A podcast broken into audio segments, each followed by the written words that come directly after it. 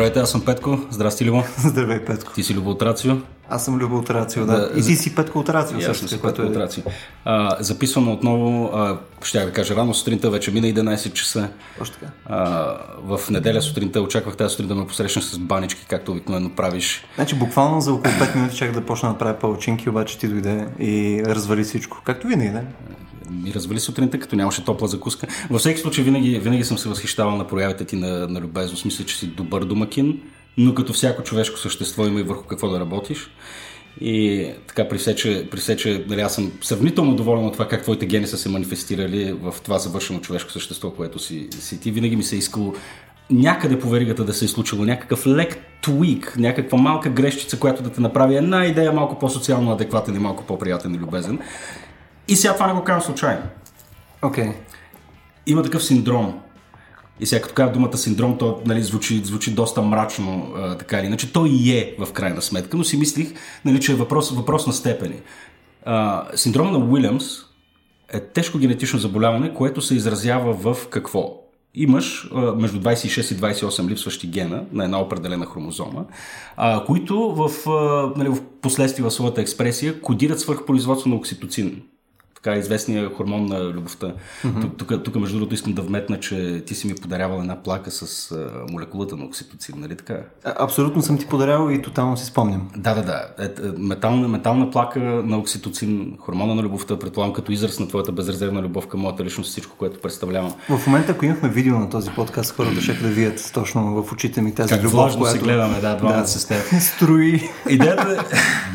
Въпросният, въпросният синдром в какво се изразява? Сега, това свръхпроизводство на окситоцин, до какво води всъщност? Води до а, хора, които са а, така патологично любезни и, и социални в най-добрия смисъл на думата. Това, това звучи отвратително, между другото. Ами, не знае дали звучи от, от, отвратително, сега за разлика от други генетични състояния, нали, които често пъти се изразяват в нали, липса на, социална, на, на социални умения, социална адекватност, ако изобщо можем да говорим за нещо такова. Проявата на този конкретен синдром се изразява в изключителна любвеобилност, нали, чак патологична. А, и сега, макар и да звучи, нали, че малко хората са изтеглили тук някакъв генетичен джакпот, сега това нещо си има и своята цена, нали, то си носи със себе си, нали, съответно малко по-низко IQ, нали, вече гените като се, като се експресират и разгръщат, нали, това съответно започва да рефлектира и върху, върху морфологията на човешкото тяло и върху всичко останало, а, което идва да ни покаже, че да, нищо, нищо не идва без пари. Но Тоест, те щеше... са любезни креатури, ти да, това да, ли казваш? Но, но, но това, което всъщност нали, аз изведах като информация, а, нали, при все, че не съм горд с, с способността си да интерпретирам подобни сложни текстове, обикновено избирам какво искам да, да, да, да извлека. Е, че явно в гените ни, да, е, че явно в, в гените ни начина по който те се експресират или проявяват, да използваме тази българска дума, се крие и някакъв така много основен механизъм, който предопределя какви ще сме ние като човешки същества, нали, не само чисто физически, но и нали, като поведение, менталитет и темперамент. И тази тема ми е без, без, безкрайно интересна. Сега аз съм човек с деца, много често говоря тук с, е, нали, за, за хлапетата си. А, така че начинът по който и техните гени се разгръщат е нещо, което наблюдавам непосредствено в, в личния си живот. И, а... Ген по ген. В смисъл гледаш как се разгръщат, разгръщат. Ген, доколкото е възможно. Разцъфват. Да се старая да съм максимално адекватен и по темата, за да мога поне като ги наблюдавам непосредствено хлапетата по някакъв начин да си го превеждам на малко по-научен език. Естествено съм изключително далеч от това нещо. А, оказва се, че и хората, които професионално се занимават с това, дали, все още са далеч от, дали, от разбирането за това как, как точно работят гените ни, а, нали, какво е точно епигенетиката, как, как, как се случват тези механизми. А, но за щастие днес имаме гост, който се надяваме, че ще ни обясни малко по-подробно за какво става въпрос по тази тема. Милена Георгиева, Милена, здравей! Здравейте, здравей, много Милена. драго.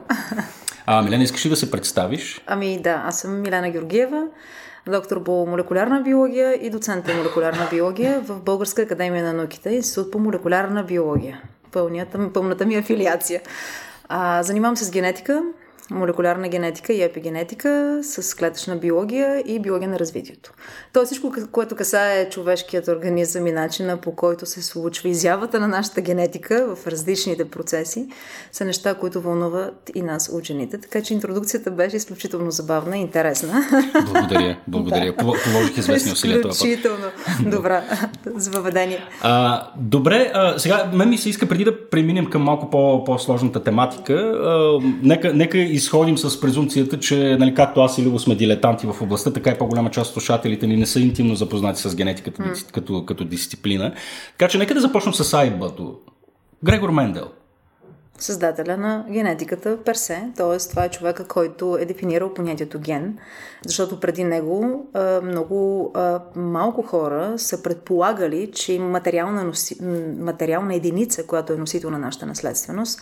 И даже може да се върнам, аз така харесвам лойката на древногръцките мислители и философи, защото често пъти, дори когато говоря за генетика и епигенетика, намирам неща в техните трактати и творби, които обясняват много от нещата, които днес ние с много научни, много сериозни доказателства потвърждаваме всъщност. И мога да кажа, че още преди 500 века, преди новата ера, всъщност Питагор се е опитвал да разбере какво се случва и как се създава живот. Тоест, как от двама индивиди се получава едно ново човече, защото то носи определени характеристики.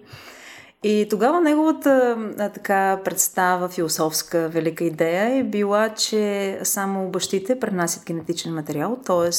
семената течност е носител на наследствеността. Забележете, имаме така наречената теория за асиметрична наследственост, а майката представлява средата. Тоест, още тогава той в неговите философски и математически обяснения на наследствеността, изобщо не е била наричана наследственост, а просто предаване на някакви характеристики на новото поколение, той въвежда идеята за асиметрия за асиметрия, която а, дори днес от светлината на съвременната епигенетика, която пък изследва начина по който работят гените и противопоставя средата срещу генетиката, това е едно, а, така, едни съждения, които са много интересни, поне за мен, чисто философски. Век по-късно, съответно, Платон доразвива неговата идея, което е много интересно като казва, че всъщност ние, децата, новото поколение, сме аритметичен спор на генетичните характеристики на двамата родители и въвежда така наречената теорема за симетричния пренос на генетичната информация. Дори тогава, може би, могат да се търсят тези корени на така наречената евгеника, която е много модерна по време на Втората световна война. Последователите на Хитлер, за съжаление, са били хора, които са вярвали, че след селекция на индивиди mm-hmm. може да се създаде супер раса. Всъщност това е евгениката и може би още Платон, 300 века преди новата ера, всъщност е положил тази идея, защото той казва така. Перфектни деца могат да се получат само от двама перфектни родители, т.е. аритметичен сбор на перфектни характеристики, отглеждани в перфектна среда което е и вярно от светлината на съвременната генетика и не е съвсем вярно. Но все пак още тогава се поставя този въпрос за това как се изявяват гените, какво означава наследственост и изобщо какво, какво представляваме ние. И тук идва Аристотел, изпирам с древ, древните гърци, но Аристотел е много интересен. Защо казвам Аристотел? Защото той казва така, ние не сме само аритметичен сбор на нашите родители. Ние сме сбори от характеристиките на нашите прародители. И давам за пример нещо много интересно. Една дама, която извършва прелюбодействие с ети... човек чернокош от Етиопия и в първото поколение не се проявяват характеристиките mm. на тъмната кожа. Проявяват се в следващото поколение. И Аристотел казва тогава, ние не сме само аритметичен сбор, тук има mm-hmm. и нещо друго. И всъщност още тогава, още преди Грегор Мендел, хората са разсъждавали, древните хора, само наблюдавайки, чисто емпирично, те не са провеждали експерименти да. и с изказвали хипотези и неща, които днес ние дискутираме от светлината на съвременната наука. А те са, те са и боравили с съвсем различен понятиен апарат, нали? Така, когато Платон говори за това, да. той не, той не, не говори той не за говори за ген, генетични не, единици. категорично не говори да. за генетични единици, категорично не дефинира дори понятието материален израз на, на, mm-hmm. на наследствеността, какъвто е гена, който е дефиниран от Мендел.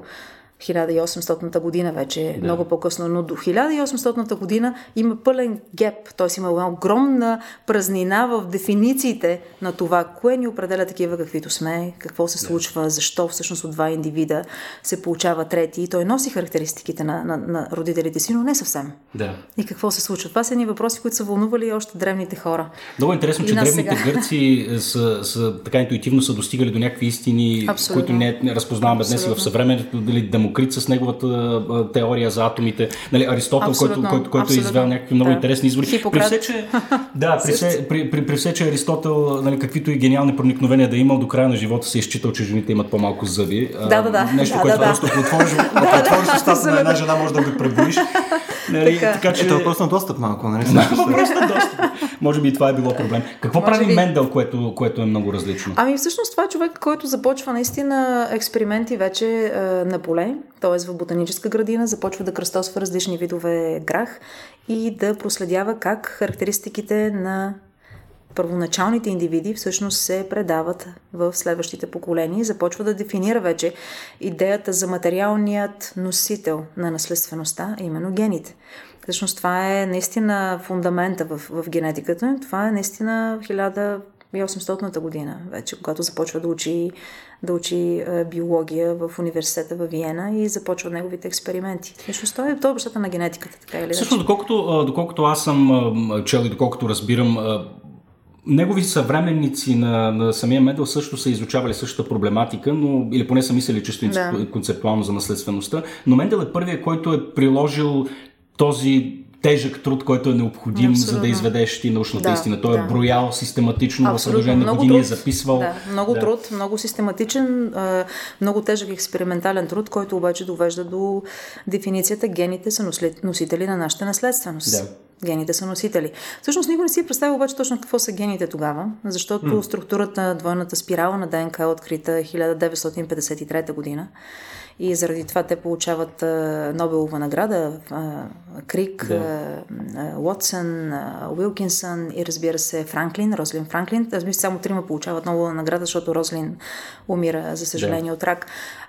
Преди това, но 62 година те получават Нобелова награда за разкритието на това, че молекулата на ДНК, тази огромна и много важна биомолекула, е носител на тези гени. Тоест вече се връзва идеята за физическия носител. Т.е. говорим за една биохимична молекула, изградена от точно определени видове атоми, които подредени по определен начин всъщност стават и нашите гени, и нашата наследственост. И това е 62 година. Ще представя какъв гепотим, колко дълъг, дълъг процес е трябвало, за да може изцяло да дефинираме понятието ген изобщо и да разберем mm. кое стои за това. Какво са гените всъщност? Те са една поредица от определени нуклеотидни бази, аденин, гуанин, цитозин и тимин, които подредени специфично и уникално формират нашите гени. Но не цялата молекула на ДНК е съставена от гени. Добре, тъй, тъй като ти вече така или иначе започна да, да разгръщаш и да, да, нали, да разказваш какъв е, какъв е механизма, който води до нас. Ам, Окей, имаме, имаме тези фосфатни групи, нали, АТ... е, Сега ще Гейце, объркам. АТ, Гейце. гейце, А, съкрате, съкратени. какво правят в последствие пък тези гени? Те какво кодират? Какво, какво, какво се случва на Тези гени кодират протеини. Тези гени кодират протеини. Всъщност протеините са основните градивни единици на всички живи организми и системи. Така или иначе. Така че ам, това каква е нашата наследственост, зависи до известна степен от тази биохимия и химия, която е кодирана в тези аден- аденин, гуанин, цитозин и тимин бази, но в същото време зависи от това какви протеини ще бъдат синтезирани. Защо го казвам? Защото след като разчетоха човешкия геном, въпреки че не иска да влизаме толкова рано в тази тема, но е хубаво да го кажем, се разбра, че ние имаме много малко на брой гени. Тоест, ако ние По-малко, сме много малко, очаква, ние очакваме много повече, в смисъл порядъци повече гени, защото сме най-така великото творение на човешката, изобщо на живата природа. Нали, човека, Homo sapiens е на върха на е, еволюцията. И очаквахме, че ще имаме 200, 300, 400 хиляди гена, които да ни правят толкова сложни. Тоест, трябват ни толкова много протеини. Оказва се обаче, че имаме само 20-22 хиляди. Да. Което а, само за сравнение с мишката, едно обикновено мишле има 23 000 гена. Да. Един кръгъл черви има 19 000 гена. Една черна топола, която е един от видовете, които имат най-много гени, има 200-300 хиляди. Само, че една топола не можем да съпоставим като сложност mm. на организъм с Homo sapiens. Така че има нещо, което, което кара тези 22 хиляди гена да работят различно и да синтезират много повече протеини, отколкото кодират. Тоест механизмите се оказаха много по-сложни. Говорим за различни видове альтернативни изяви на гените. Говорим за различни механизми за контрол върху работата на гените. Говорим за различни нива на работа на гените. което стана възможно след а, разчитането на човешкия геном. А то пък стана възможно благодарение на това, че 70-та година ако вървим по хронологията mm-hmm. на създаването на генетиката, беше открита а, технологията за разчитане на гени изобщо и разбира се, другата технология, която революционизира генетиката, беше способността ни да изолираме, не само да ги разчитаме, но да изолираме гени. Тоест 70-та година започнаха бурни генетични експерименти, които а, така на по-локални места, като лаборатории, нали, не толкова общо, както човешкия геном, който беше започнат 91-та, но 70-та година, отделни групи започнаха да изолират гени. Тогава за първи път беше изолиран гена, който е отговорен за а, тежко генетично заболяване Хантингтън, което е свързано с а, а, а, умствена изостаналост и много други осложнения, нали, смърт в а, ранна възраст. Тогава беше изолиран и гена за циститна фиброза, също а, много тежко генетично заболяване. Тоест, говорим за такива едни индивидуални експерименти от малки групи, не с възможностите вече на съвременната молекулярна генетика и биология, но тогава всъщност с тези технологии ние разчетохме гени, ние видяхме гени, сложихме ги в епроветка. И оттам се отвориха пътищата вече за редакция, за манипулация на гени. И оттам насетне вече ние знаехме, да, гените кодират протеини, да, гените имат тази молекулна характеристика на биомолекула ДНК, подредени са по определен начин и работят по точно определен начин. И всъщност в 1991 година се създаде един огромен консорциум, 25 лаборатории в целия свят, струваше 9 милиарда този проект човеш, The Human Genome Project, разчитането на човешкия геном, който отне близо 10 години, за да се разчете нуклеотидната последователност. Нуклеотидите са тези аденин, гуанин, цитозин и тимин, за които mm-hmm. говориме, съкръщавани А, Т, Г и С, във всеки един човешки индивид, за да е ясно всъщност кои гени каква последователност имат. Защото преди това ние знаехме, че имаме една генетика, имаме някакви номера, все едно един телефонен указател, но не знаехме срещу номерата името на кой човек стои. След разчитането на човешкия геном вече знаехме, че А, Г, С и Т кодира ген отговорен за развитието на болестта Хантингтън или ген отговорен за изграждането на актин в кожата и така нататък. Добре, докато сме на темата за разчитане на човешкия геном и така нататък, а, аз имам един въпрос, който от скоро малко ме вълнува, защото аз изобщо не съм в а, тази сфера под никаква форма, даже не, не, съм, не съм се интересувал и толкова а, а, некато любопитство. Но нещо, нещо чудих, в крайна сметка не казваме, гените те са, те са някакво физическо проявление, нали? те са нещо, което е, може да бъде потенциално видимо. Нали? Така. Тоест, те имат някакви физични характеристики, нали, имат някаква форма, нали, имат някаква топология тези неща. Съответно, а, логиката при мен поне следва е, че тази топология ще се различава при различните гени. И при разчитането тази топология би имало mm-hmm. някакъв, някакъв тип влияние, т.е. би водила до грешки или примерно има конкретни методи, по които тази топология може по някакъв начин да се обработва. Идеята ми е, а, ние знаем за гените чисто като абстракция. Нали, говорим за тези нали, буквички, mm-hmm. нали, които биват разчитани. А, има ли някаква малко по къдрава история, свързана с нали, как физически обект, които са гените? Супер, супер въпрос. Първо, като говорим за гени, ние не говорим за абстракция. Ние говорим за много конкретни mm. единици с много определени характеристики, т.е. подредбата на тези четири букви в генетичния код. Mm. Ние много добре знаем всяка от тези букви каква структура и топология като молекула има и как се свързва с останалите чисто водородни връзки и други е, ковалентни връзки, които са много важни от чисто химична гледна точка, защото ти си много прав, като казваш, че топологията е важна, защото когато имаме един ген, в един индивид той може да работи, друг индивид обаче той не може да работи. Защото топологията му, това е много, много, така, много ми харесва като, като дефиниция, самата му топология е различна. Защото какво означава да работи един ген? Това означава всички фактори и всички системи, които са отговорни за репродукцията и така начата репликация или само обновяване на молекулата на ДНК, което всъщност е основната характеристика на биомакромолекулите ДНК и РНК, които са носители на наследствеността, да могат да се самообновяват. Това са тези молекули, при които цял един пакет от фактори, които ще отворят структурата на ДНК, ще донесат необходимите градивни единици, за да може върху една молекула, от даден ген, да се изгради друга молекула, която да е абсолютно комплементарна и това след това да мине към пътищата на транслация или синтезиране на протеини. И когато тази топология на един ген Хикс е отворена при един индивид, цялата тази машинария, която ще реплицира и след това транслира генетичната информация до протеини, работи безупречно.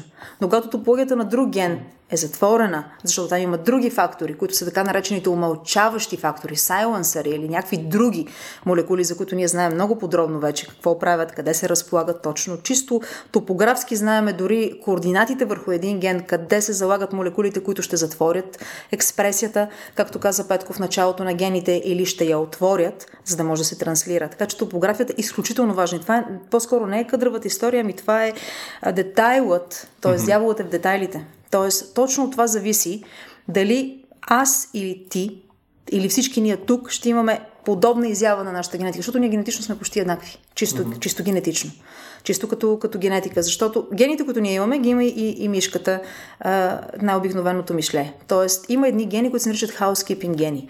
Тези housekeeping гени са гените, които са задължителни за живите единици. Това са гените, които са отговорни за репродукцията или възпроизвеждането на молекулата на наследствеността, дали е ДНК или РНК. Това са гени, които са отговорни за синтез на всички фактори, които ще участват в поправката на ДНК. Гени, които са отговорни за синтез на протеини, които ще изградат мембраните на клетките, които ще сглобят единицата наречена живот. И това са гени, които са еволюционно консервативни от най-нишите организми, да не кажа дори бактерии, до нас. Но начина по който тези гени се работят и се контролират всъщност ни определя такива каквито сме. И разбира се, ние имаме много по-различни гени от тях, които са отговорни за други характеристики. Но топографията е нещо, което, което е персе задължителна единица за това и фактор за това един ген да работи или да не работи, как да работи, на каква скорост да работи. Всъщност това е епигенетиката реално. Защото тази топография се определя от химически модификации, които стават върху тези а, подредби аденин, гуанин, цитозин и тимин. Тоест става химическа модификация. И тази химическа модификация зависи от всички фактори. От храненето, двигателната активност, от, вреди, от генотоксичните агенти, т.е. агентите, които имат способността да увреждат молекулата на ДНК, се наричат генотоксини. Всички тези фактори къдрят топографията, да, да, да говорим нали, с тази аналогия, където топографията на гените определят степента, по която те ще работят. Той е като двигателя, той работи на различни степени. Системата е най-съща, но в зависимост от подаването на различни импулси и сигнали, той работи на различни степени. Това определя топографията, така че въпросът е много, много, много готин и ще ползвам тази аналогия аз. Питаме ме за топология. Да. Нали? Това ми е любимото. Добре, предлагам да направим една кратка пауза и ще продължим още с доста повече епигенетика след малко. Окей, okay, Милена, ти а, започна вече разговора за епигенетиката. Аз изпомням през 2012 година, тъй като съм фен съм на популярната наука, купувам си доста книги, книги и така правя един предварителен ресърч, чета ревюта. А, и си спомням а, а, книгата на Неса Кери, която излезе, мисля, 2012 година, да. The Epigenetics Revolution. А, тогава четейки критика, критика, тогава нещо, което ми направи впечатление е, че ам, нещата, за които тя говореше, бяха много противоречиви, поне от гледна точка на тогавашната, на тогавашната наука 2012 година. А, нали, и страшно много критика се изсипа върху тази книга, нали, страшно много скептицизъм за това какво е епигенетиката, е ли наука, това не е ли, а, това диви спекулации ли са или не са. А, сега, доколкото разбирам, в 2020 година вече нещата са доста по-оталожени, вече имаме по- по-добра яснота за това какво е епигенетиката, има някакъв научен консенсус, но разкажи ни малко за, за, за тази наука и Колкото ами, знам, ти работиш конкретно. Да, тази ние тема, в лабораторията че... работим много активно върху регулацията на гените, което всъщност е върху епигенетичните механизми, които контролират работата на гените. И а, често пъти комуникираме тази наука, защото всъщност епигенетиката е начинът по който ние живеем. Тоест, ние сме това, което сме, ние сме това, с което се храним, ние сме това, с което нашите прародители са се хранили. Това са едни от слоганите и изобщо мотото на епигенетичните семинари, които хората провеждат по цял свят. В момента е много модерна тема, наистина, и често пъти се казва, че е много модерна и много а, нова наука. Науката е модерна, защото наистина смени концепцията за детерминистичния подход при разглеждането на генетиката. Тоест, оказва се, че ние не сме а, наистина абсолютна функция на изявата на нашите гени, а по-скоро сме а, различна проява в зависимост от начина по който факторите на средата влияят върху тези гени. Тоест ние сме проява на начина на нашия живот. И всъщност това е генетична информация, която ние предаваме на бъдещите поколения. И тук не говоря за, за мутация или промяна в структурата на ДНК. Тук говоря само за промяна в топографията на ДНК, промяна в химическите модификации, които се случват върху молекулата на ДНК заради начина ни по който живеем. Науката стана модерна 2006 година всъщност, mm-hmm. когато след разчитането на човешкия геном започнаха така наречените Twin Studies, т.е. изследвания, глобални епидемиологични изследвания върху а, монозиготни или така наречените еднояйчни близнаци. Защото те са най-емблематичният пример за това как една и съща генетика работи различно, напълно еднаква, идентична генетика. Трябва да го подчертаваме това, работи различно в различни условия. Бяха анализирани от екипа на Манеле Стелер, който се смята за така създателя на модерната концепция на епигенетика, защото той не е първият човек, който въвежда понятието. Ще се върна към това по-късно, но Еманеле Стелер изследва над 100 двойки еднояйчни близнаци, които са отглеждани при еднакви и при различни условия. Тоест, някои от близнаците са били разделени по една или друга причина в, по време на раждането си и са отгледани в тотално различни условия. И това, което той установява, първо, чрез чисти емпирични наблюдения, че изследвайки медицинските истории на тези еднояйчни близнаци, че когато са отглеждани при различни условия, те са тотално различни като поведение, като психосоматични характеристики и разбира се към а, различни заболявания те имат различна предразположеност. Това, което той доказва е, че в двойките еднояйчни близнаци, ако единият близнак се разболее от шизофрения, другия може никога да не се разболее. И тогава той започва вече експериментални резултати, експериментални постановки, за да докаже къде лежи разликата в генетиката и начина по който тя работи между едноячните близнаци. Очевидно не става дума за физически мутации в молекулата на ДНК, очевидно не става дума за различни гени. Ясно е, че става дума за различна степен на работа на определени гени. Тоест в един близнак гените, които го е, правят податлив на сърдечно-съдови заболявания или на шизофрения, което не е генетично заболяване, са по-силно работещи, отколкото при другия близнак. И разбира се, единия е, се разболява от това заболяване. Нещо повече. Повечето от е, двойките еднояични близнаци, медицинските регистри показват, че умират от различни заболявания което тотално смени концепцията. Експерименталните му данни показаха, че химичните модификации върху молекулата на ДНК, като така нареченото метилиране, отлагане на метилни групи, това не е промяна на генетичния код, това не е промяна на гените, това е промяна на химическата модификация, която опосредства различна характеристика на структурата на гените която опосредства различна топография. Отново се връщам към а, тази аналогия, защото тази топография означава дали факторите, които ще реплицират, въз, а, възпроизведат молекулата на ДНК и транслират генетичната информация, ще работят.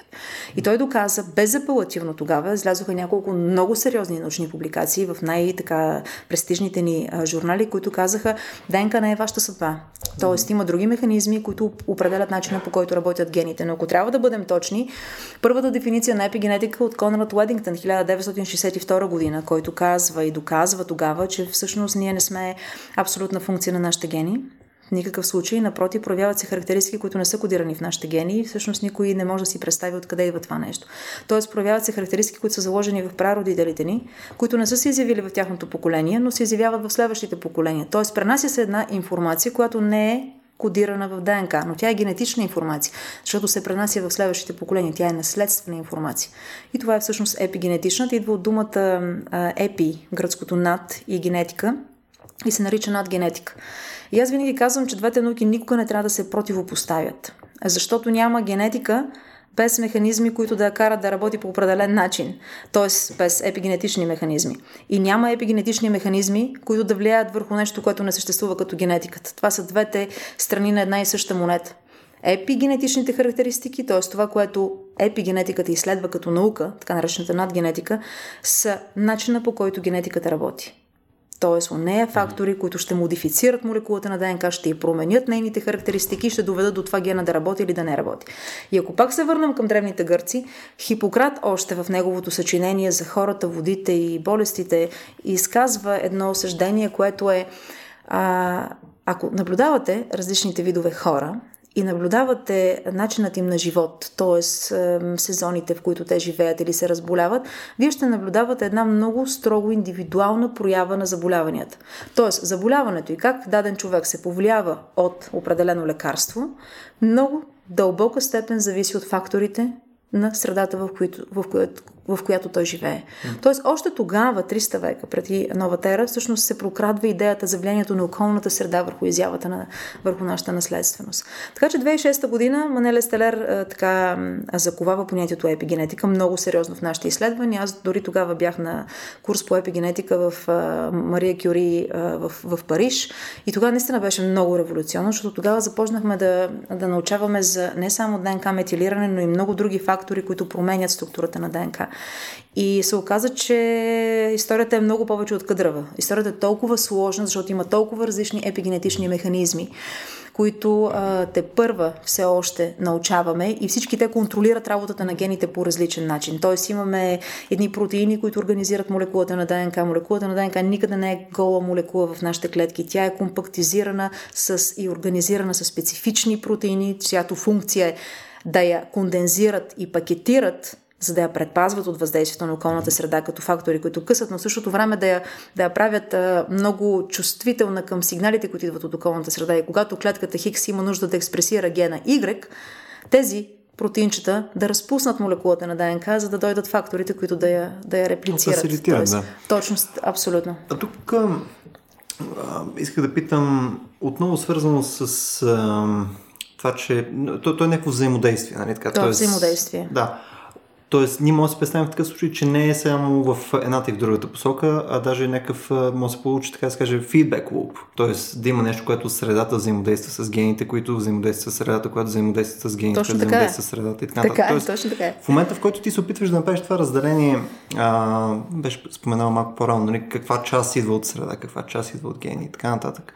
Всъщност, то, това разделение може да се окаже невъзможно за правене, тъй като просто Абсолютно. самото проследяване, за да кажеш, ето 37% е вследствие на среда, нали, просто е химера да можеш да, да, сложиш да, така линията е. къде е. Макар, че ние сме и много наясно с някои конкретни неща, които могат да се случват в околната Да, да, среда, да. които да, Разбира се. да рефлектират върху Разбира този се, процес. нали, разбира се. с това. Може би окрупнено е трудно да, Да. направиш това. Като... Добре, а, сега ние секвенирахме генома, разчетахме го. А, до каква степен ние може, ако изобщо да се използва тази дума, да секвенираме а, експресията на тези, на тези гени? А, да.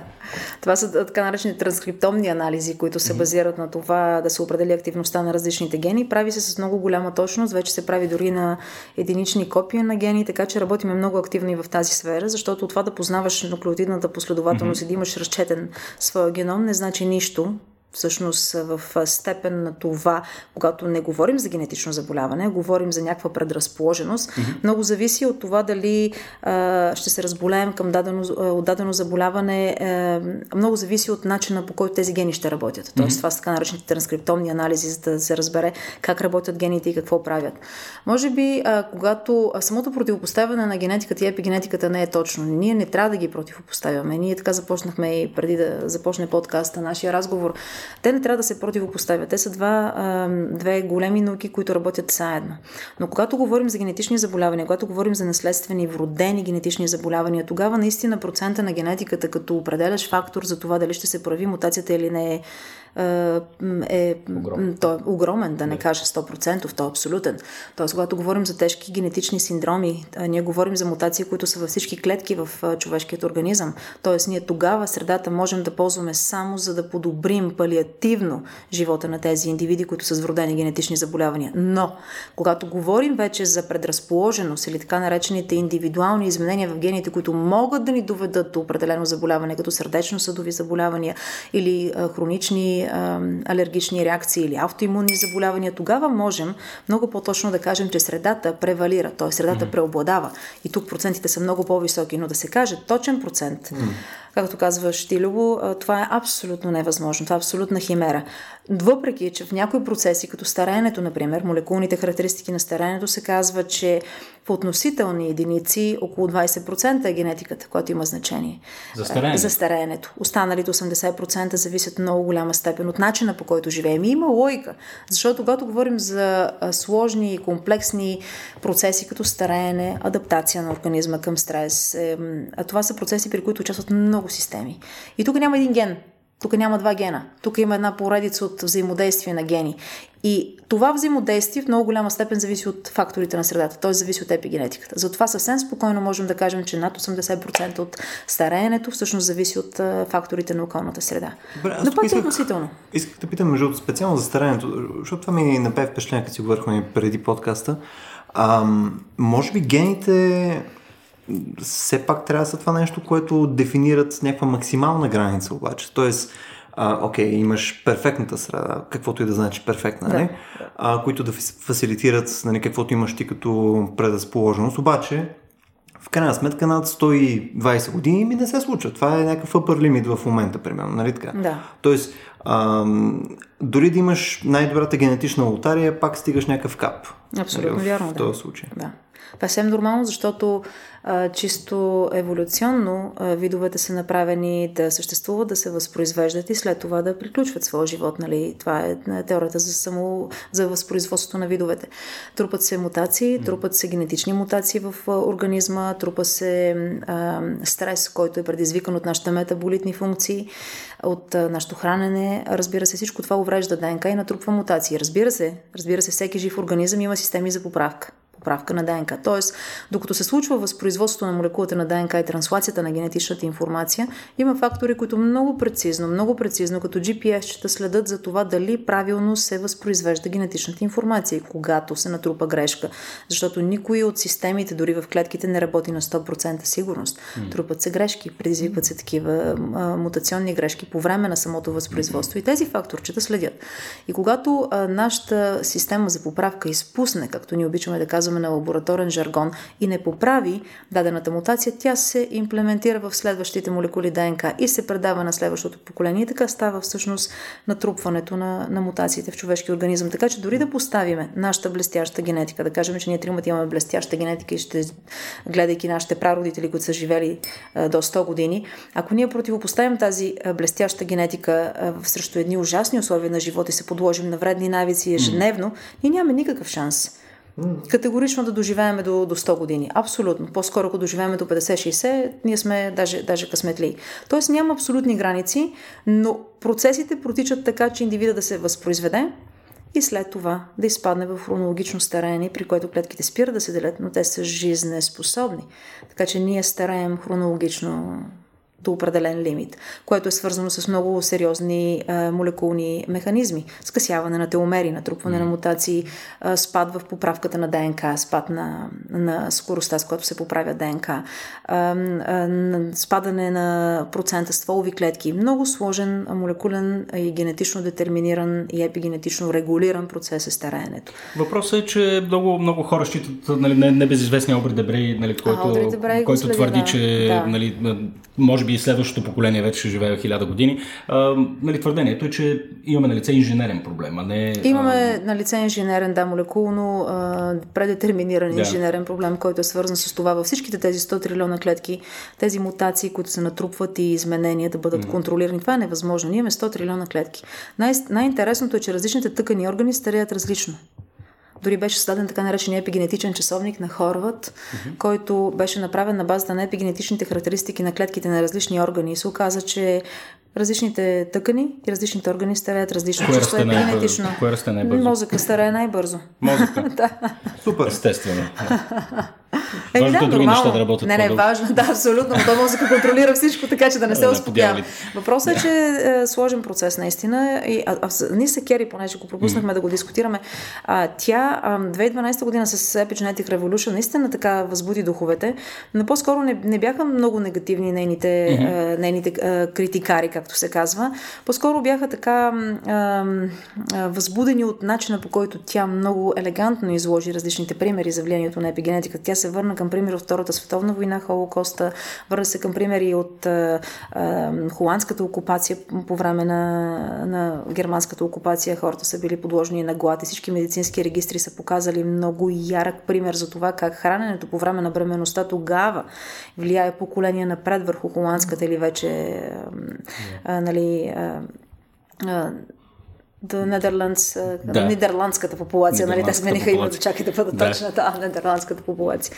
Така че тя даде много елегантни примери, които казаха да, ДНК не е вашата съдба. И много хора скочиха чисто генетично и казаха ми, окей, ама може би нали, не сте много права. Така че, а, винаги когато а, говорим за генетика и епигенетика, е хубаво да разграничаваме за какво говорим. Дали говорим за генетични и наследствени заболявания или говорим за предразположеност. Mm. Ниса Кери говореше за предразположеност. За нея епигенетични модификации, които се предават в поколенията и са резултат от живота на нашите прародители. Така че по-скоро беше интерпретирано различно в мрежата, но една много хубава книга. Тя е много, много приятна, научно популярна, но може би трябва да се започне първо с книгата на Франсис Колинс, който участваше в секвенирането на човешкия геном, The Language of Life. Мисля, че няма на български, но The Language of Life, той наистина там показва как генетиката влияе но не персе и не на 100%.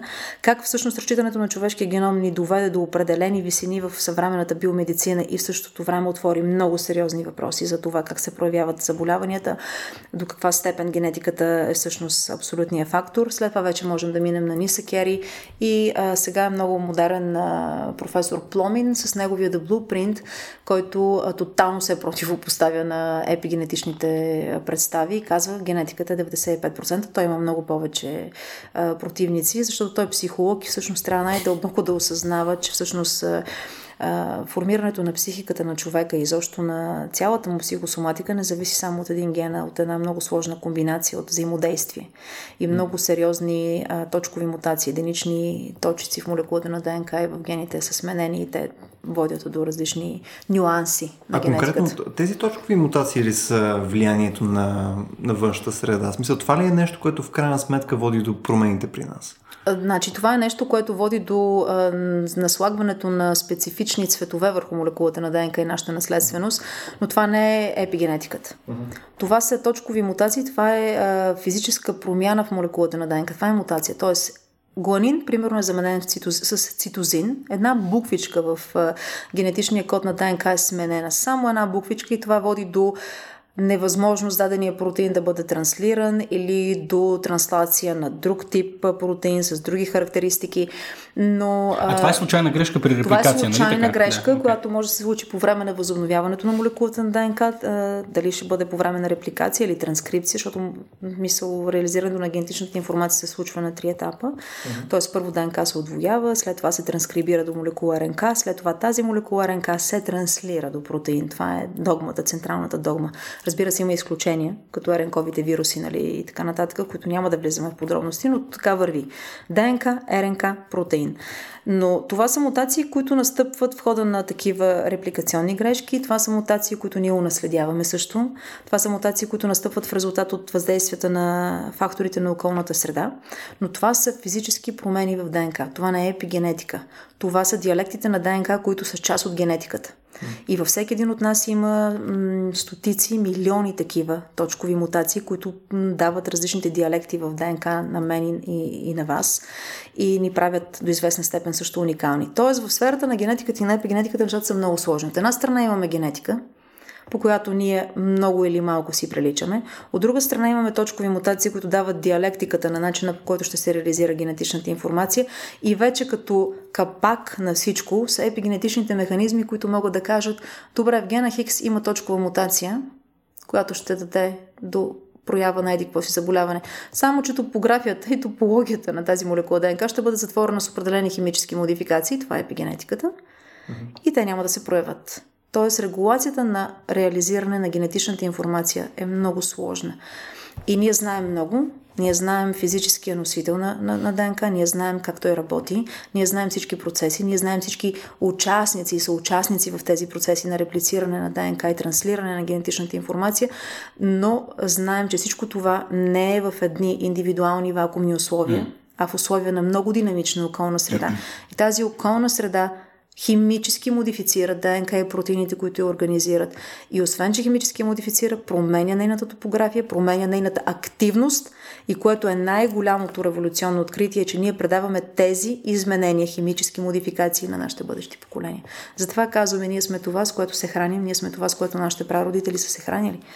Защото дори с храната ние внасяме толкова много метаболити, които не само се използват за снабдяването с градивните молекули, които ни трябват за изграждането на тялото, но ни снабдяват и с енергия и в същото време ни снабдяват с тези молекулки, които модифицират молекулата на ДНК с метионин. Метиловите групи те идват от храненето и не само, разбира се. Е, смисъл, като се замислим, нали, има някаква очеизвадна логика. Ние сме част от физическия свят. Нормално Абсолютно, е той да ни влияе на, на, на серия да. различни нива. И тук, между другото, имам един въпрос, който малко е свързан покрай а, книгата на Ричард Докинс за себешния ген, но предлагам да го зададем след мъничко, след една кратка пауза. Okay. Всъщност това, което исках да попитаме а, свързано с, с, може би и с старението. А, а, ние казваме, че има някаква горна граница на колко дълго може един човек или все тази смисъл една жаба да живее, няма значение. А, подозирам, този лимит е под някаква форма свързан с това, че това окрупнение от гени има някакво време за полезно действие и ефективност. Тоест, ако гледаме от гледната точка на, на Ричард Докинс, което е нали, да Gene Eye View, което е върху еволюцията, а, ние в крайна сметка сме някакъв а, весел. Нали, ние сме Носител. А, точно така. Ние сме нещо, което просто фасилитира а, разпространяването на нашите гени. А, това Адекватно обяснение ли е за, за този тип процес? Мисъл, може ли да кажем, че това е по-скоро начин, по който работи еволюцията или все пак има някакъв макроскопичен смисъл, по който тя би работил? Ма, разбира се, че има макроскопичен смисъл. Смисъл, че ние наистина сме носители и преносители на генетичен материал но с тази разлика, че ние не сме празни веселс, mm. нали, празни носители, напротив, даже може да я модифицираме и да я насочваме и да я модулираме и до известна степен да я манипулираме тази генетика. Така че, да, себичният ген, наистина, когато говорим само за физическия смисъл на наследствеността, за физическия смисъл на пренасянето на тази генетична информация, да, ние сме абсолютни преносители и тук трябва всеки един от нас да бъде доста така убеден в това, че е отговорен за това каква наследственост предава на бъдещите поколения, ако бъдем такива носители. И разбира се, с всички действия, които правим ежедневно, mm. до каква степен повлияваме тази система на еволюционна селективност по, после за нашите бъдещи поколения. Но чисто така м- психологична и философска гледна точка смятам, че не сме само преносители. Ние сме си част от нашия си живот и трябва да си го живеем по начина по който си живеем, т.е. да си бъдем себични спрямо нас и да бъдем отговорни наистина за това, че не само гени предаваме. Ние предаваме и експириенс, т.е. предаваме и опит, предаваме и начин на нашия живот. Ние предаваме много сериозна епигенетика, т.е. не е само генетиката, която предаваме, така че тук елиминираме автоматично тази абстракция за това, че гените ни определят на 100% абсолютно абстрактно за това, което сме. Смисъл, абсолютно по-сложна е картината, много по-сложна е биологията, както ние се обичаме да се шегуваме с колегите, едно плюс едно никога не прави две, за съжаление. Което оборва теорията на Платон, че сме аритметичен сбор нали, от, нашите, от нашите родители в никакъв случай. Ние сме по-скоро функция на тяхната генетика, но различните функции а, се интерпретират различно в математиката и нещата са много сложни. Зависи какви алгоритми ще сложим от тук на сетне при разчитането. Сега интересното е, че освен, че сме били жертви и продукт на околната околната среда, които нали, рефлектират на, на това как гените ни се експресират. Вече от едно десетилетие или от, от близките няколко години вече разполагаме с инструментите ние самите да го правим. Нека да ги споменем някои от тези инструменти и преди а, няколко десетилетия имало малко по-рудиментарни методи, по които сме успявали да, да. манипулираме собствените си гени, но естествено темата за CRISPR е неизбежна. А, разкажи ни малко повече за това.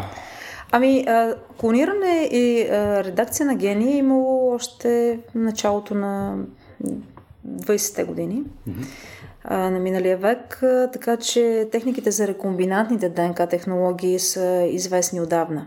Това, което CRISPR направи обаче 2012 година, беше факта, че една техника, която съществува съвсем нормално в бактериите, за редакция на гени, свързана с предпазването на бактериите от техните вируси, бактериофагите, беше приложена към човешките клетки от екипа на Даудна и разбира се Цанк два отделни екипа въведоха тази технология едновременно. Те в момента даже се съдят за патенти и други неща, но това е друга тема на, друга тема на разговор. Да, да, няма как, когато такава технология, която е много революционна, навлезе и е много успешна, те съответно вече е тук егото, може би, себичния ген и човешкото его надминава всичко останало, за съжаление.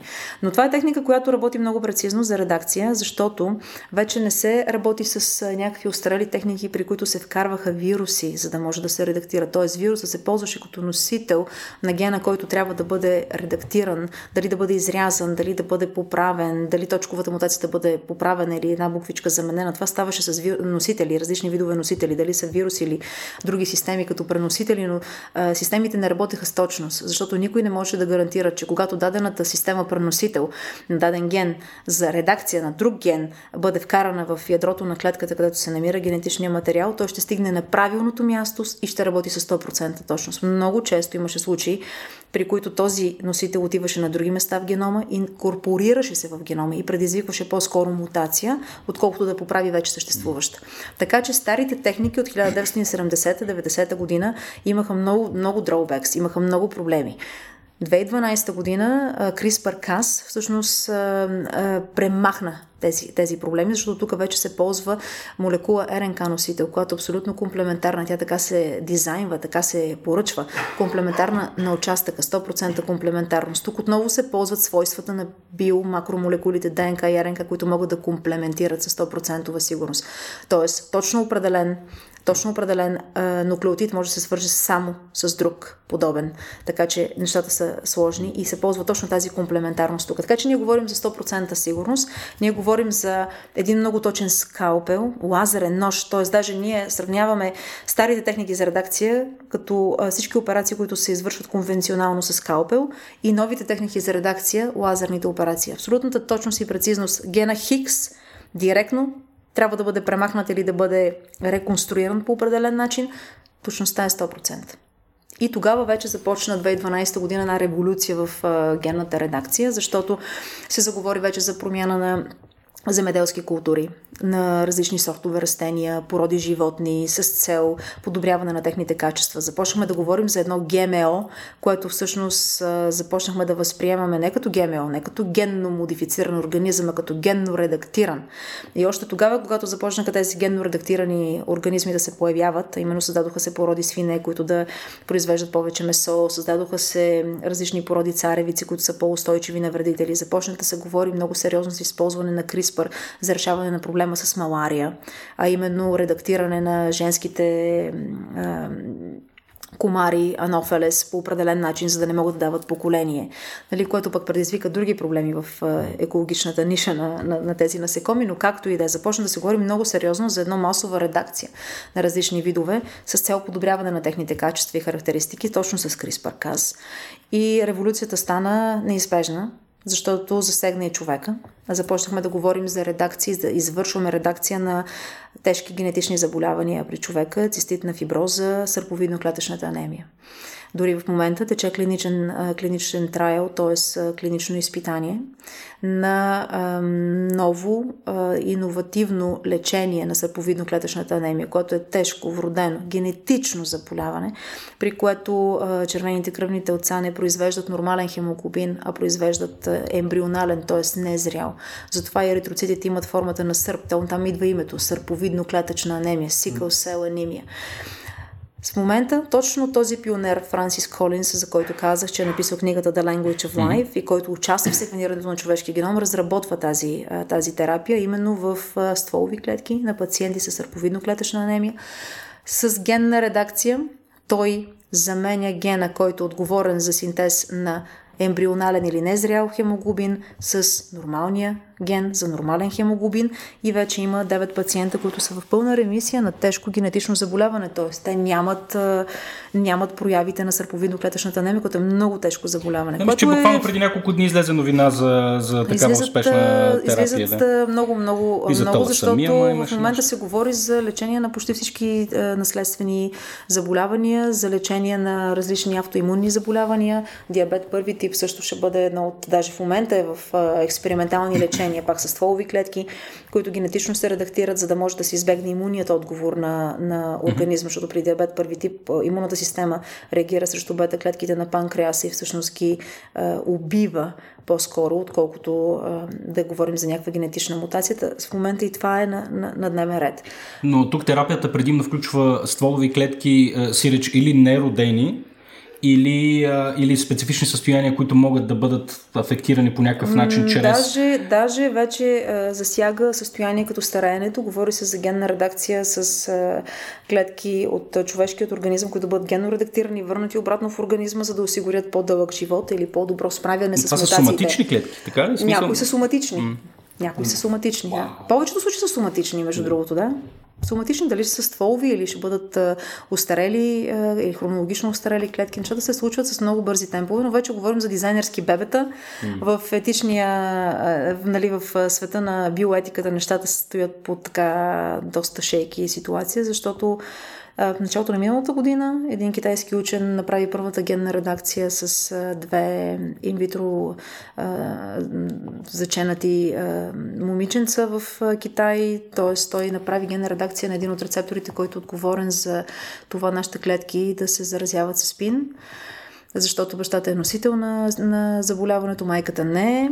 И след това върна тези ембриони обратно. Родиха се две за сега зрели, здрави а, деца, но китайца е в, а, вече осъден, за съжаление, защото... Беше няколко години, план... между 5 години. Еми, да, не, не, не. Доста скоро е Джан Хи. Джан Хи е този професор. Тази година го осъдиха на две години. Да, точно това. Им Тази че беше го осъдиха. време, да. да. То, в смисъл, доколкото, доколкото разбирам, освен, че е не, не етично да, да употребяваш технология, която все още не сме нали, пределно ясно как Абсолютно работи. това е, да. А, доколкото разбрах, той е бил много непрецизен и малко слопи Точно, в да, приложението на самата техника. Но и- отвори вратите за доста сериозни размисли по темата. Да, да. Защото The там се е случило. open, да. Абсолютно. Ще живеем да. вечно, Да. е, Котията на Пандора до известна степен, колкото и така негативно да звучи, е отворена, защото има доста места по света, където контрола не може да бъде установен от разни меморандуми, мораториуми и така нататък, каквито има в момента. Ние сме абсолютно... За нас не е разрешено да работим с човешки ембриони. Тоест ние можем да работим експериментално, но след това този ембрион в никакъв случай не, не дава началото на нов индивид. Не, И всичко става с а, определени разрешителни и така нататък. Но все пак а, кутията на Пандора е отворена и хората вече коментират за human augmentation, за human enhancement, т.е. подобряване на човешкия, на човешкия вид, защото се знаят много, много неща вече за самата генетика. И китайците ще са първите хора с супер Китайците, да, китайците. Индийците също не са за подценяване. Нали? Много места, в момента даже един руски учен се е заканил да, да прави генна редакция на ембриони, за да създава такива дизайнерски бебета и в... Не само може да си представя какво става по разни тайни институти по Сибирия, Архангелски. Ами, сигурно случват интересни неща. да. Тези знания, както е, ядрената радиация и енергетика, те също са създадени, нали, за да подобряват нашия живот, но се ползват и за други цели. Да. Така и техниките за генна редакция, между другото, те и много хора смятат, че това ще бъдат и престъпленията на бъдещето. Защото човек това да познаваш генетиката на... Мисъл, аз се секвенирам два- 23andMe, например. Къде отива тази генетична информация? Кой има достъп до тази генетична информация? Нищо не е регламентирано. Нали? Ако човек се замисли от тази гледна точка, какво се случва? Ми аз вече свободно съм си представил генетичния материал да, на 23 хора, ми, но така че много застрахователни фирми имат доста така не, неморални интереси mm. към това нещо, защото това зависи. А, а, всъщност, това е живот, езика на живота. Да. Там е ясно към какво сме предразположени, към какво има шанс да развием. Разбира се, че епигенетиката може да окаже сериозно въздействие, но никой не знае в какъв процент. Все още. така че много, много са сложни тия, тия проблеми в момента. Наистина, много революция. Много, много ми хареса, че Петко примерно не иска да ползва Фейсбук заради privacy concerns, обаче няма проблем. Няма проблем, Цялата- генетичният целият ми да, генотип. целият- няма- И на- цялата- целият и ми на- геном е И на, предоставен. всичкото, и на всичкото отгоре кликнах генетичната ми информация да бъде спос, да свободно употребявана за всякакви научни експерименти. Значи го Такова. клонирах някъде петко, да е ясно, че всъщност той е разрешил. Дадах моето си зле информирано съгласие да, за, за да. това нещо да се случва. Да. Ами, не знам, Милена, много ти благодаря за този О, много хубав да, разговор. това е- Мисля, че темата е абсолютно Темата е безкрайна. неизчерпаема. Тя е безкрайна наистина. Да. Даже мен ме притеснява, защото бях си подготвил още около 10 неща, които не изговорим, така че май ще трябва да е за ивента или за, за, за следващия подкаст. Да, нещо такова ще Тук що да- ти пишнах следващ подкаст, между другото. Това е. Да, ще, направим, ще направим Не, това е част. много необятна тема, наистина. Mm. Много необятна тема и може да бъде разглеждана от най-различни светлини. Знае се много, поставят се много сериозни въпроси в момента, всичко обърнато към човечеството и начина по който ще устаряваме и ще се разболяваме от заболявания, така че мисля, че е ход топик в момента. Генетичната революция. Ами добре, от нас за, за, за днес беше горе от това. А, само искаме да благодарим отново на всички от вас, които ни подкрепят в а, Patreon. А, вече сме едно близо 30 души там. А, всъщност не знам сме се, но аз се подкрепям себе си, което може би беше добра идея първоначално, но няма значение. Благодаря на всички, които донейтват през а, Patreon.com. А, и в следващите няколко месеца очаквайте серия други интересни теми, които да а, подхващаме и на тема биология и серия различни неща. Слушайте ни отново. Благодаря. Чао, чао.